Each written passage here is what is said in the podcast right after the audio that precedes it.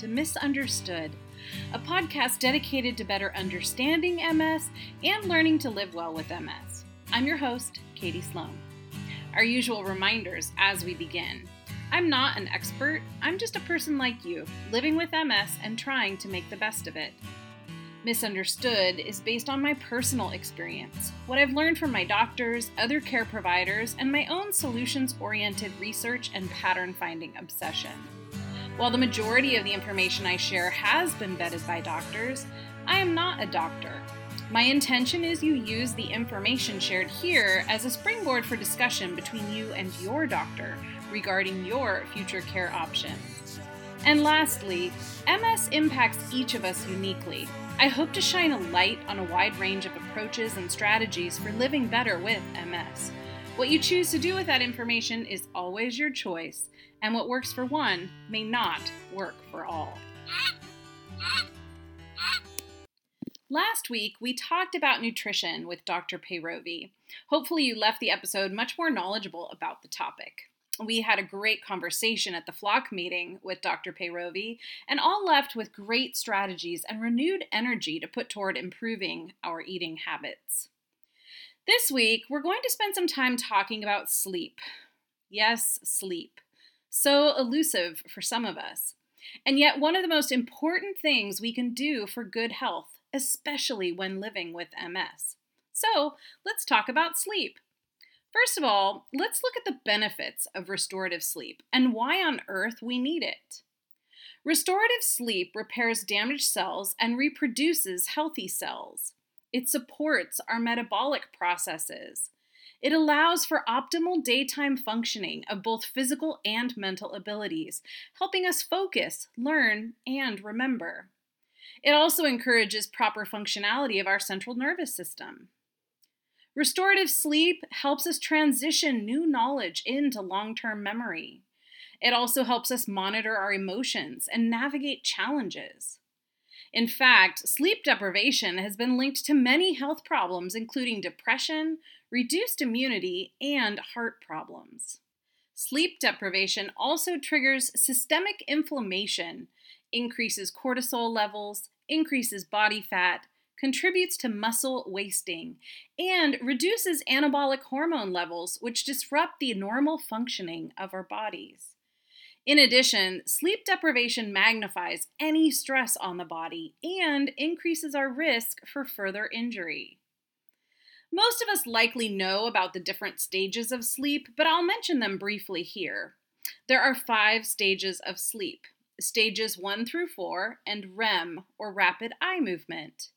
We enter REM after going through the stages 1 through 4, and we repeat this entire cycle throughout the night, with each complete cycle about 90 to 110 minutes in length. As the night progresses, our time spent in REM increases. Stage 1 is where we experience light sleep, where we can still easily be awakened. Our muscle activity and eye movements start to slow down. We may also experience muscle contractions, the sensation of falling or jumping during this stage. Stage 2. In stage 2, our brains start to slow down and our eye movements stop. Stages 3 and 4 are very similar. Our brain waves continue to slow even more, and we have no muscle movement or eye movement. It's more difficult for us to wake during these stages, and if we do, we're often quite groggy. This is also the stage where bedwetting, nightmares, or sleepwalking may occur. After stage 4, we go into REM sleep, and this is where the magic happens. Our breathing becomes rapid, shallow, and somewhat irregular. Our heart rate and blood pressure increase. Rapid lateral eye movements occur. Arms and legs become immobilized, and we're less able to regulate our body temperature. When we're awakened from REM sleep, this is when we often remember strange or unusual dreams. REM sleep dreaming occurs up to 2 hours each night, and it's important to note that when our REM sleep is interrupted one night, our sleep cycle is automatically altered the next time we go to sleep in an attempt to catch up on REM sleep. Isn't that cool? I love how our body tries to heal itself. In our culture of busy, Many of us are sleep deprived, and this becomes a serious issue when our body is trying to thrive, especially when living with a chronic illness like MS. And in fact, chronic sleep deprivation results in increased inflammation and a weakened immune system. So it's really no surprise that many of us with MS struggle so much with sleep. And remember, increased inflammation is connected to cardiovascular disease, stroke, high blood pressure, cancer, autoimmune disease, and weight gain. Sleep deprivation negatively impacts our neurological processes like memory, executive function, emotional processing, and our ability to concentrate or focus or problem solve. Cognitive dysfunction is experienced by at least 50% of people living with MS, constituting a major cause of loss of employment and reduced quality of life. Impairment in verbal and visual memory, executive function, processing speed, and calculation are common, even in people who seem otherwise relatively unaffected by their MS. Interestingly, an emerging body of evidence has linked sleep disturbances to those cognitive dysfunctions in folks living with MS. In addition, sleep deprivation can also cause an increase in psychiatric issues such as anxiety, depression, or bipolar disorder, and make us more vulnerable to substance abuse disorders or even suicidal thoughts. Fatigue is heavily tied to quality of sleep, and with 90% of people with MS struggling with fatigue, it's no wonder so many of us also struggle with achieving adequate restorative sleep. Now that we understand why sleep is so important and a general overview of the sleep stages, let's talk a bit about some of the most common reasons we struggle with sleep. About 70 million Americans suffer from sleep disorders, the most common being insomnia, sleep apnea, restless leg syndrome, and narcolepsy, which we'll briefly cover here. As you listen, know that if any of these sound familiar, seeing a sleep specialist is highly recommended. Insomnia is a sleep disorder in which people have difficulty falling or staying asleep. People who suffer from insomnia also wake up often during the night and struggle to fall back asleep, wake up too early in the morning, wake up feeling unrefreshed, and have at least one daytime sleep-related problem, such as fatigue, sleepiness, mood, or concentration issues. Insomnia can come and go. It's considered chronic when it occurs at least 3 nights per week for a month or longer. Insomnia can also happen from what's called overactivation, when we might have too much going on in our minds to drift off to sleep.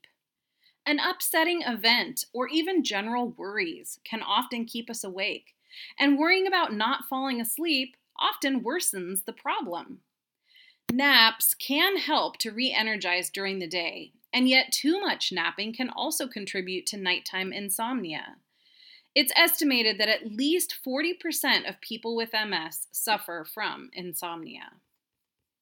Sleep apnea is a potentially serious sleep disorder that occurs when a person's breathing is irregular or interrupted during sleep. Obstructive sleep apnea is the most common type of sleep apnea and is caused by a blockage of the airway, usually when the tissue in the back of the throat collapses during sleep. People with sleep apnea usually do not have a hard time falling asleep, but their sleep is affected once asleep, and the sudden inability to breathe wakes them repeatedly throughout the night, sometimes as frequently as every 30 seconds. Symptoms include snoring, daytime sleepiness, fatigue, and trouble concentrating. In central sleep apnea, the airway is not blocked, but the brain doesn't properly communicate to the body to breathe. Symptoms include gasping for air and frequent awakenings during the night. For those of us living with MS, we may also have additional neuroanatomical risk factors contributing to sleep breathing disorders. For example, brainstem sensory and motor impairments can impact our airway and respiratory drive. Those of us who might have progressive MS or increased disability levels may experience more difficulty breathing well while sleeping. Research shows a strong linkage between brainstem lesions and sleep apnea. So if we have brainstem lesions and trouble sleeping, seeing a sleep specialist could be a very smart idea. Restless leg syndrome, or RLS, is a sleep disorder that causes intense and often irresistible urges to move the legs, which most often is triggered by lying down or when sitting for prolonged periods of time. It occurs most frequently at night, making it difficult to fall and stay asleep, and the sensations can be described as crawling, itching, burning, tightening, tingling, or creeping. Restless leg syndrome is associated with daytime sleepiness, irritability, and issues with concentration. For folks like us with MS, RLS is 3 times as common than in the non-MS population, with the rationale that lesions cause damage of our sensory and motor abilities. Other symptoms we experience, like spasticity or cramping, can make it difficult to know what exactly is causing the issue. Because of this, and the fact that some medications used to manage MS can worsen RLS symptoms, it's really important that we talk with our doctor if we are experiencing any of these symptoms. Narcolepsy. Narcolepsy is a neurological disorder that affects the control of sleep and wakefulness. So people with narcolepsy often experience excessive daytime sleepiness and intermittent, uncontrollable episodes of falling asleep during the day. Narcolepsy can also cause sudden muscle weakness linked to laughter or other emotions. I also want to take some time here to talk a little bit about additional sleep problems that many of us with MS might experience. Since bladder issues are common for folks with MS, many of us need to use the restroom multiple times throughout the night. It's not terribly problematic if we can fall back asleep easily, but it becomes increasingly difficult to achieve restorative sleep when our sleep is interrupted so many times throughout the night. A common solution is to restrict our fluid intake, but that can lead to other problems. So the best method is to drink normally throughout the day and stop intake 3 hours before sleep, avoiding alcohol and caffeine. We've talked before how common depression can be with MS, and depression can drastically impact our ability to achieve adequate restorative sleep. Depression results in poor sleep and often causes early morning awakening with the inability to fall back asleep. If we're suffering from depression, the most effective treatment is counseling with a professional who understands MS. Spasticity can also impact our ability to sleep well. Spasticity is a common MS symptom characterized by muscles becoming very tight and rigid. It ranges from uncomfortable to painful and can impact our ability to move our limbs. Physical therapy and specific stretching exercises can significantly help to reduce spasticity. There's also some medications that can help. If that's of interest, chat with your neurologist about it. Sleeping positions can also impact our ability to sleep, since our skin and tissue experiences a great deal of pressure from the weight of our bodies. It's important that we're able to move and change position throughout the night. However, when we move, we wake briefly, and if we're not great sleepers, we might not be able to fall back asleep each time. We also experience more skin and nerve issues, making contact with the bed or bedding potentially painful or irritating. In all the research I did on the intersection of sleep disturbances and MS, one thing was clear. Any of us who experience any daytime impairment or struggle with any aspect of sleep would likely benefit from being evaluated for insomnia. Given the strong association between sleep issues, pain, and depression, and the added contribution of spasticity and bladder issues, it's no wonder so many of us struggle with sleep. Now, if none of the above are an issue, what else in our lives can cause sleep to be so elusive? Sometimes our biological clocks and circadian rhythm are off, so we can get off balance easily, especially by working the night shift, staying up very late repeatedly, or varying our sleep schedule drastically over time. In addition, sometimes sensory disruptions of noise or light or temperature can interrupt our sleep. There are many substances that we use that can severely interfere with our ability to obtain restorative sleep. And some of those are alcohol, caffeine, chocolate, and nicotine. A couple interesting facts here. First, heavy smokers tend to be light sleepers. They experience less REM sleep and often wake up after a few hours due to nicotine withdrawal. Alcohol initially helps to induce sleep, but it's light sleep with much less time in deep sleep, which are stages 3 and 4 and REM sleep. There's also a lot of medications that can negatively impact our ability to sleep, like decongestants, anticonvulsants, stimulants, antidepressants, asthma medications like albuterol, corticosteroids, and blood pressure medications. With so many things in our lives negatively impacting our ability to sleep well, what can we do to help ourselves maximize our restorative sleep? Most sleep experts suggest thinking about the following guidelines as good sleep hygiene, just like we think about good dental hygiene for our teeth, which is defined as habits and practices that are conducive to maintaining or improving the health of the teeth and gums. So, let's look at some suggestions for sleep hygiene, which we'll similarly define as good habits and practices that are conducive to maintaining or improving the health of our sleep function. Exercise regularly, and at least an hour a day. Exercise helps our bodies regulate circadian rhythms, improves energy levels by increasing our mitochondria by number and by functionality to increase energy production during the daytime.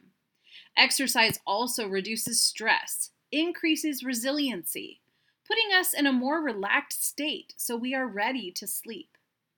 Exercising late at night can have a short-term stimulant effect on the body, so finishing exercise at least 3 hours before bedtime is recommended. Now, with MS, it's important to acknowledge that our definition of exercise might need adjusting, especially if we have limiting factors of heat sensitivity or mobility issues, for example. But even rotating our ankles or wrists is movement, so even if we think of our hour a day as deliberate movement, that qualifies as exercise. Eat early in the evening so our digestive processes can function optimally before we go to sleep. Eating a late dinner or snacking before bed activates the digestive system and keeps us awake.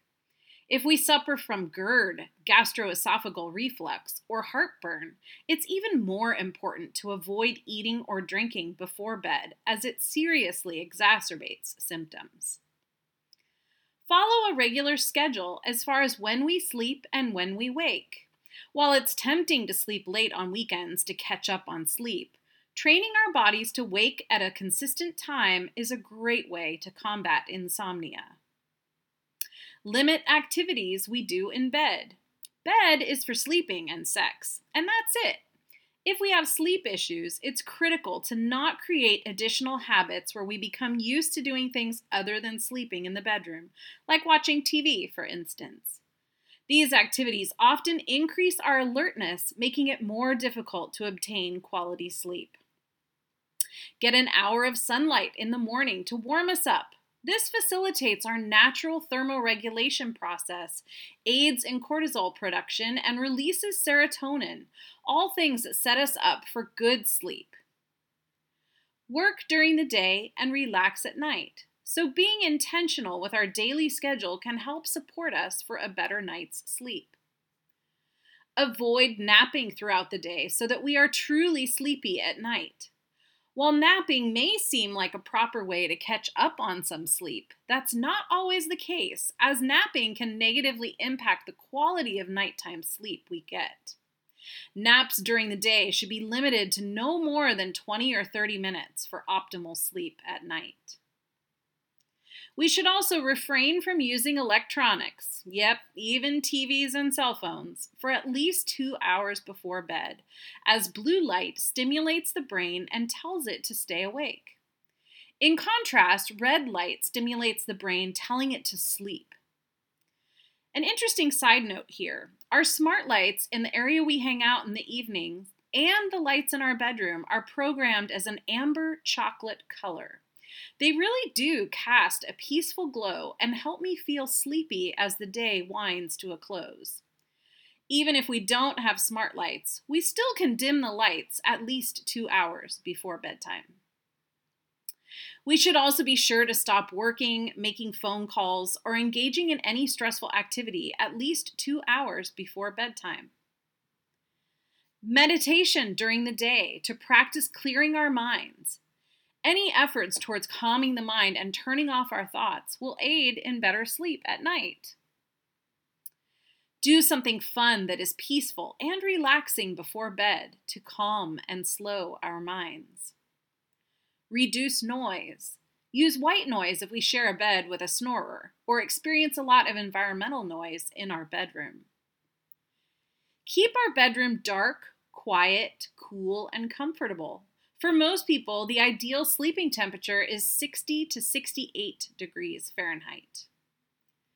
Choose pajamas and bedding that is comfortable on our skin, like some of the cooling products we've talked about in our episode on heat intolerance. Take a lukewarm bath or shower before bed. Try to live within the natural, harmonious biorhythms of nature by thoroughly enjoying the 4 seasons of the 24-hour cycle: dawn, daytime, dusk, and night. Sit under the stars for 10 minutes, about an hour before bed, to get our minds ready for sleep. Diffuse sleep-inducing essential oils for 30 minutes before going to bed to prepare the bedroom for optimal sleep. Consider using a diffuser with a timer to keep it going throughout the night. Taking time to write down any concerns before bed is a good way to set them aside for the night until the next day. This is an even more powerful strategy when it's done earlier in the evening, perhaps just before or after dinner. Because after reviewing the day and writing our plans for the next day, we can then rest easy, knowing we have a plan in place for the next day, and then can actually better enjoy our relaxation time in the evening before bed, which helps us prepare for sleep even more. The goal is to avoid saving this reflection for when we get into bed. So I'm talking right now to all those fellow worriers I know and love who wait until bedtime to mull over all the things that worry you. If this is a habit for you, like it can be for me, take control. I'm not saying stop worrying, but let's try to do it earlier so that we can at least get a full night of much-needed restorative sleep. Read a good old-fashioned paper book. Books aren't as stimulating as electronics and can help us fall asleep, as can guided imagery, meditation, or other biofeedback tools. Eliminating alcohol and stimulants like nicotine and caffeine is important, as their effects can last a very long time, and these stimulants also cause frequent awakenings during the night. It's important for us to discuss our medications with our doctor, as many medications can impact our sleep, and we might benefit from changing up our medication schedule to better enhance our sleep. When we get into bed, we can think about pleasant memories from the past, pushing ourselves to remember more and more details about our happy memories. We can also use relaxation therapies and stress reduction methods to relax the mind and body. Progressive muscle relaxation meditations, deep breathing techniques, guided imagery — these are all helpful tools worth trying to see what works well for each of us. Some experts suggest that if we haven't fallen asleep after 20 minutes, we could get out of bed and walk around for a few minutes before trying again. We can also sit in a comfortable chair in a quiet place and read something that is not too stimulating. And if we've tried all of the above and still struggle achieving restorative sleep, there are some non-pharmaceutical sleep aids that are safe and can help for short-term use, like cannabis. It reduces anxiety and depression and insomnia, and you can check out our earlier episode dedicated to cannabis to learn more about specific strains as sleep aids. Lavender, which helps reduce anxiety and insomnia. Lemon balm. Helps with depression, anxiety, and releasing tension. Valerian. Calms the body and mind. Passion flower. Reduces worry, exhaustion, and nightmares. Chamomile. Aids in digestion and induces sleep. Vetiver. Helps us stay asleep longer rather than waking during the night. Melatonin. Helps our bodies know when it's time to sleep and wake. Ashwagandha. Helps manage stress and anxiety levels. And if we're still struggling, participating in cognitive behavioral therapy, CBT, can be helpful in identifying and correcting thoughts and beliefs that might be contributing to insomnia.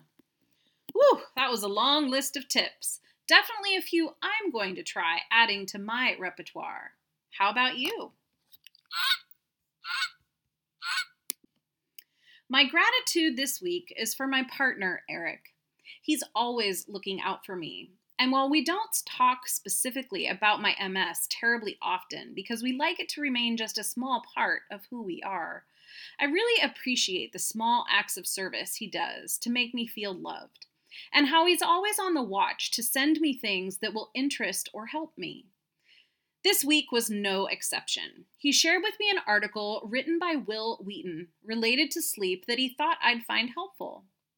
In case any listeners aren't familiar with the name Will Wheaton, he's an actor, blogger, and writer.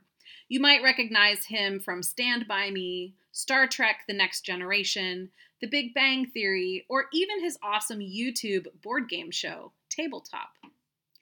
In this article, Will mentioned reading a post on Tumblr about something called revenge bedtime procrastination, which he writes, quote, has a much more beautiful name in Chinese. The literal translation for revenge bedtime procrastination means suffering through the night vengefully. It's a phenomenon unique to people who feel out of control in their daily lives, so they refuse to go to sleep early, to exert some control over their lives, and to enjoy some quiet time alone when the rest of our people are sleeping.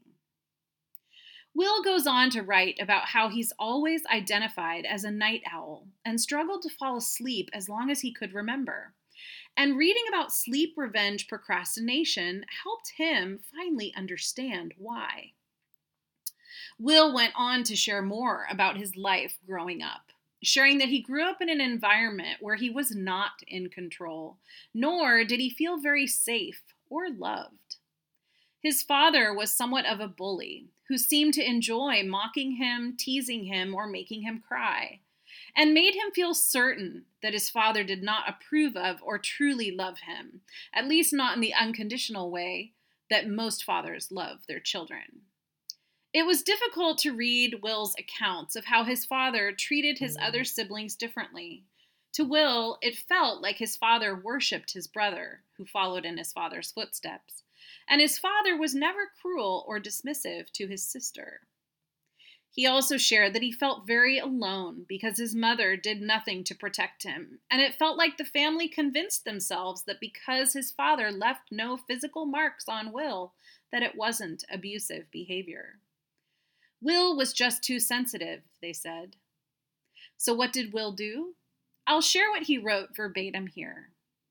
Quote, so my waking hours in my childhood home just sucked. When I was a child, I'd retreat into my bedroom and read books, design D&D characters and dungeons, and escape into my imagination. But there was always the threat of that man walking in and mocking me for existing. Quote. Fast forward to today, Will shares that he no longer has a relationship with his parents. He's let the hardships go and fully loves his life. He has a great family and career and is generally a very jovial person. Will now believes that as a result of his upbringing, he developed revenge bedtime procrastination, which gave him, and I'll quote him again directly here, quote, truly free and quiet moments of relief from his cruelty and her manipulation when they were asleep and I was the only person who was awake in the house. That's when I could write, when I could read books, when I could listen to music, when I could exist as a human being who wasn't always afraid. Quote. I believe that it's important to remember that the past can impact the future, especially if we have yet to process it fully. In an earlier episode, we talked about the impacts of adverse childhood experiences, or ACEs, as well as how even things that might not qualify for a numeric score on the ACEs scale still can have a very negative impact on us as we age, and on our likelihood of developing an autoimmune disorder. In fact, research shows that children exposed to ACEs are twice as likely to exhibit sleep disturbances, and the higher the ACEs score, the higher the sleep disturbances reported. There are aspects of Will's experience that I can relate to. I've shared about some of my struggles as a child, and one thing I maybe haven't shared before is that I used to stay up all hours of the night to read. Like Will, it was my escape, my happy place. And that was the rule in our house. We could stay up a little after bedtime as long as we were reading. This was originally a strategy suggested by one of my brother's early elementary school teachers, who was helping my brother, at the time a reluctant reader, learn to enjoy reading. It certainly accomplished that issue, as both my brother and I remain ravenous readers to this day. And yet, it's interesting to think about this concept, especially when I hear other folks with MS also struggling to fall asleep, who have similarly tried all of the typical suggestions to support good sleep habits. Maybe more of us are similar in that we share this struggle with Will. It would make sense since many of us struggle with setting healthy boundaries and often feel like aspects of our lives are out of our control. Before we dig into the research, I will share one more quote from Will. I don't know if, now that I know this is a thing, I can start working to convince myself I don't need that time like I did then, because I am in a house filled with love, shared with a partner who won't ever hurt me. I don't know if I'm going to ever be a person who can fall asleep easily or before the middle of the night, but at least I know why I am the way I am, and that makes me feel a little less alone and broken. Bedtime procrastination is defined as failing to go to bed at the intended time while no external circumstances prevent a person from doing so. That last part of the definition, while no external circumstances prevent a person from doing so, is very interesting. And for me, this is for sure true. How is it that I can be so tired and ready for bed, and then once I get in bed, struggle to fall asleep? Maybe Will Wheaton is onto something that may help us all.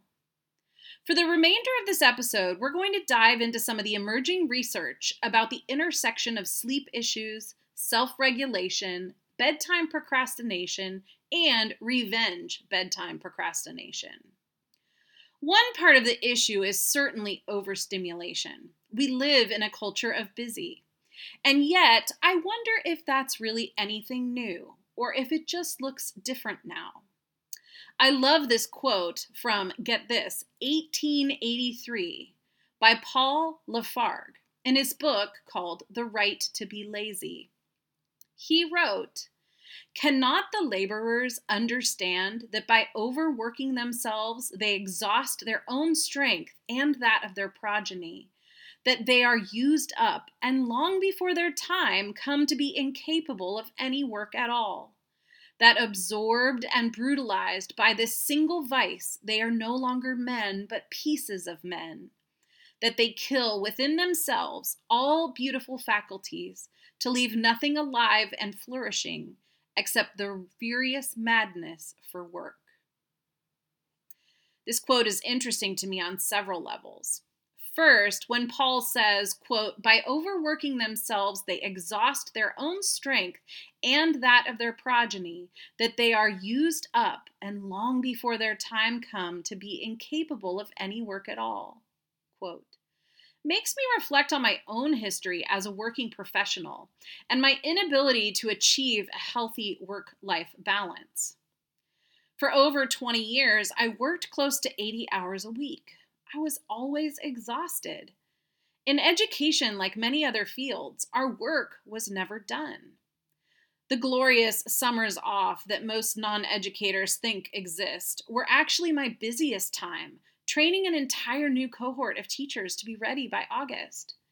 In fact, by the time I was disability retired, before officially retiring me, I had to use up all of my sick leave that I had never used, which was just shy of a year's worth. When I was first disability retired, I felt a lot of shame and was disappointed in myself that I couldn't keep working. When Eric calculated my hours and shared with me that I had actually worked well over the equivalent of an entire career just in a shorter period of time, it had a huge impact on me, and it helped me begin to forgive myself a little, which was an important first step in my journey toward better self-care.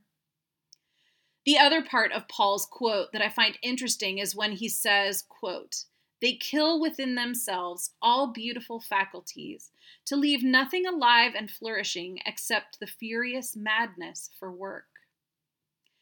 Incredibly, throughout my career, I still found time for family and other relationships, but I do know many educators who are so dedicated to caring for other people's children that they essentially put their own lives outside of work on hold for decades, and their self-worth is tied so tightly to their job that without it, they would feel very lost.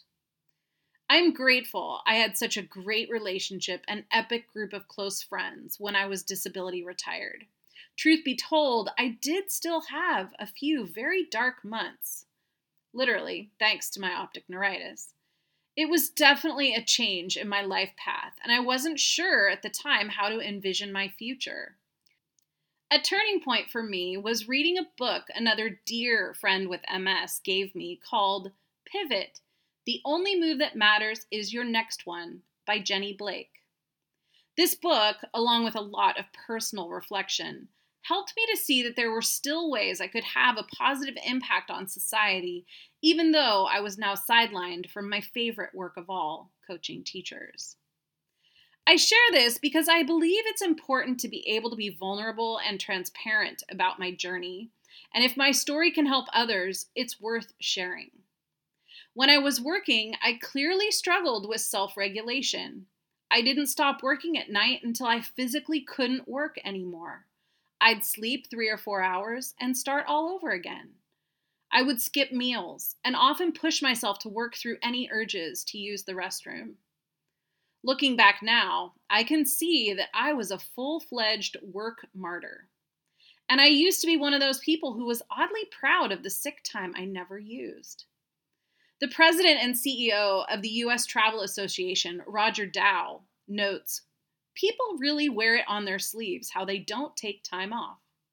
Yep, that was me, and most of the people I knew working in the Silicon Valley. This is something I doubt I would ever have realized without the skilled teacher in my life that is MS. In a 2014 study, insufficient sleep and lack of self-regulation were associated with those who voluntarily put off sleep. The researchers noted that study participants had weaker self-control and little mental energy. In other words, people who tend to have trouble sticking to their intentions, for example, just one more email or one more game, are also likely to have problems going to bed on time. Another study confirmed that bedtime procrastinators are people with problems with self-regulation, or people who generally have trouble sticking to plans and not giving in to temptations. We know that sufficient sleep improves decision-making, outlook, motivation, problem-solving, and mood, which could mean that bedtime procrastination not only causes sleep loss, but could also be a direct effect of sleep loss.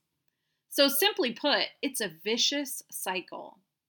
So the next time we're tempted to engage in some late night web surfing or other non-essential activity, it would behoove us to remember that the healthiest, most productive, and most worthwhile thing we can do is simply turn out the light and go to bed. So, why might we struggle with self-regulation? It's estimated that just over 10% of adults in the general population are chronic procrastinators, so that's definitely a piece of it. Not surprisingly, procrastinators perform more poorly in several areas than their non-procrastinating counterparts, including work activities, academic achievements, and personal finances. In terms of health and wellness, procrastinators also tend to procrastinate on their bedtimes, resulting in poorer health outcomes and higher stress levels, not to mention all the other nasty consequences of insufficient sleep we talked about earlier. It's no wonder that our 24/7, always open society, with its temptations of continuous connectivity and entertainment, can seem far more exciting than lights out. But when it comes down to it, we have to consider the risk-benefit ratio, with the understanding that the risks of insufficient sleep clearly outweigh the pleasures to be had from staying up late binge-watching the latest Netflix series or playing yet another game of Words with Friends. So, how do we break this cycle? In addition to the strategies for good sleep that I shared earlier, here are a few more specifically to help if you may also suffer from bedtime procrastination. First and foremost, set a bedtime. There's a reason parents do this for their children, so why not for ourselves? Every family member needs a set bedtime to ensure we all get the sleep we need.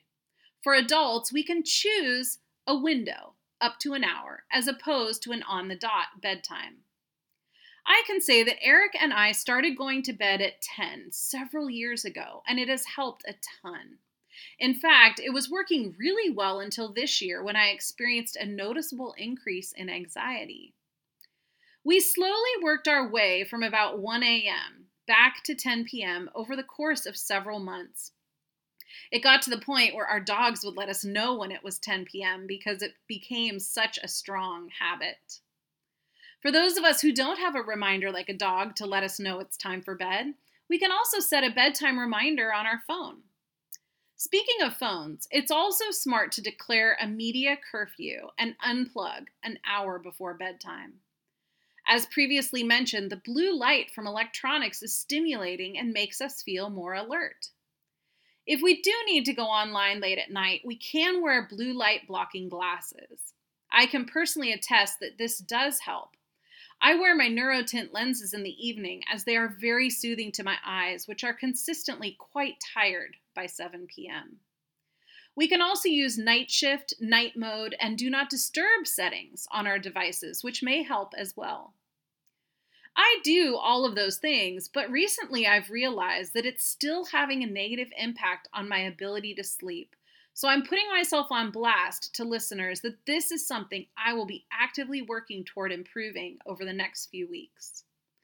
One additional change I will be making is removing my phone from my bedroom and leave it in my office instead.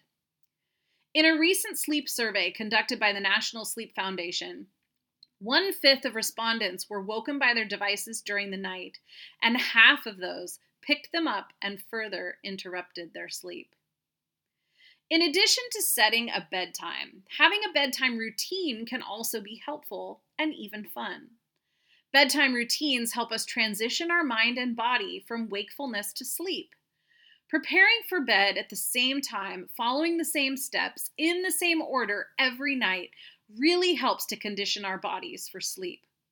A great tip is to incorporate things non-electronic to do, such as relaxing with a loved one, coloring, sketching, knitting, journaling, yoga, reading, a bubble bath, calming music, puzzles, perusing catalogs, and so on. We have a fun Google routine that automatically tells us the weather for the next day, says goodnight to us, turns off the lights, sets the thermostat to 68 degrees in the bedroom, and plays soothing music for about 45 minutes as we drift off to sleep. All triggered by a simple, "Okay Google, good night." Now it's time to look specifically at revenge bedtime procrastination, which researchers believe stems from a lack of self-care as priority. As someone who is still learning to prioritize self-care, this is pretty interesting stuff for me to reflect upon, and perhaps for you as well. Revenge bedtime procrastination is the latest term to explain the human rejection of a healthy sleeping schedule. It's a widely used term on the Chinese internet that emerged about 4 years ago. And revenge bedtime procrastination is different than typical bedtime procrastination or delayed sleep phase syndrome. It's about taking revenge and is indicative of a need to regain the control in our lives. Kind of interesting when we think about all the ways we may feel out of control living with MS. As mentioned before, the literal translation for revenge bedtime procrastination means suffering through the night vengefully. It describes a trend in which many modern-day workers resist sleeping early to seize the freedom of the night hours, even if it brings no obvious benefits. For most working adults, after working hard all day to make a living, going to sleep early can feel even more wasteful of our time. By the time our daily to-dos are complete, it's usually pretty late at night, so the late night hours can easily feel like the only time we have to satisfy our personal needs. Revenge bedtime procrastination is a type of compensation, a psychological strategy that allows us to redirect our frustrations and insecurities. In fact, Freud described compensation as a defense mechanism in which people conceal their feelings of inadequacy or weakness by indulging in another area. Maximizing me time by staying up late is an act of resistance.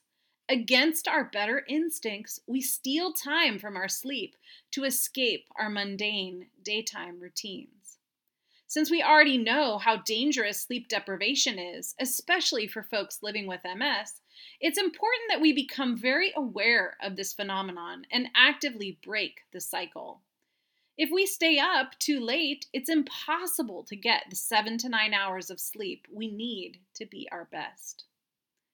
Sometimes we may not even be consciously aware of the root cause of our sleep patterns. Staying up late feels like normal behavior when so many people we know share the same habit. If we're vengefully or voluntarily delaying our bedtime despite knowing the consequences, conventional sleep advice just isn't enough. Instead, the answer might be to first examine our life and routines to deduce where our frustrations lie. Only then will we figure out how to seize not just the late night, but also the day. For me, researching this topic was very enlightening. As someone that was caught up in the life of busy for so long, combined with my late-night escapism in childhood, it was helpful to reflect on the past and also plan for a different future. Nowadays, as a disability retired person living with MS, I don't have a lot of things that I have to do. My health is my full-time job. Sure, I have doctor appointments and house and family management tasks, but most of the things I have to do these days are determined by me or self-imposed. Like this podcast, for instance, or my work with Dr. Peyrovi and Anne-Marie to create our True Medicine program, or the social meetup groups I facilitate online, or the local MS group I run, or my book clubs, happy hours, and other regular meetings I organize and attend. I've spoken about this before in other contexts, the open drawer syndrome. Who among us has drawers at home that are completely empty? And the same is true with free time. Do we have it? Not so much. And why? Because we have a tendency to fill things. Anyone have a lot of extra room in their closet? Likely no. So, what I'm working on now is ensuring that everything I am adding to my plate is very important to me. The reality is that we need some unstructured time in our day to just unwind and do low-energy things. I'm going to actually schedule that now, every day. And as someone who grew up without much leisure time or control over how I spent my daytime hours, it was natural for me for a very long time to fill my time with responsibilities. I internalized and tended to equate leisure time with laziness rather than an essential time to recharge our internal battery or for creativity to thrive. Now that I understand how staying up late was my opportunity to regain some of my lost sense of power, I now better understand what I'm doing and why I'm doing it when I stubbornly refuse to go to sleep. And that realization is the first step of habit change. It's recommended that those of us whom experience revenge bedtime procrastination set stronger daytime boundaries and goals to help us reclaim our days so that we can spend our nights in restorative sleep. When we finally recognize this behavior as an attempt to achieve better balance in our lives, we understand that doing things for ourselves during the day can leave us in a much better place at bedtime. And when it comes down to it, it's all about achieving long-term wellness and learning to live well with MS. There's no quick fix for sleep, but hopefully this episode has given you all as much to think about as it has for me, because nothing is as important at night as sleep. No news article, no YouTube video, no email, not even just one more game of solitaire. The last bit I will leave us with today is the power of creating our own personal sleep mantras. Studies have shown that those who practice mindfulness meditation during the day have reduced insomnia, fatigue, and depression compared to those who do not meditate. This makes sense since meditation strengthens our mind's ability to focus on relaxing thoughts, allowing us to calm our racing mind and get some rest. An easy way to focus our mind on relaxation at night is to repeat a phrase over and over. Quite simply, mantras work. There are several factors at play. One of the reasons that simple mantra meditations help us fall asleep is the impact it has on our melatonin levels. Melatonin is our body's natural sleep hormone, which helps us regulate our internal body clock. Secondly, much like the age-old technique of counting sheep, repeating a phrase helps keep our thoughts focused on the present. Repetition helps reduce activity in the cerebral cortex, creating a calming effect. While focusing on our personal mantra, we're less likely to remain tense physically or worry about things that tend to keep us up. Mantras, however, are much more powerful than counting sheep in that they don't keep our minds busy like counting sheep does, but rather helps us focus on positive emotions like peace and tranquility so that we end our day in a positive way and can finally work toward achieving the restorative sleep we so badly need. First, we're going to each need our own sleep mantra.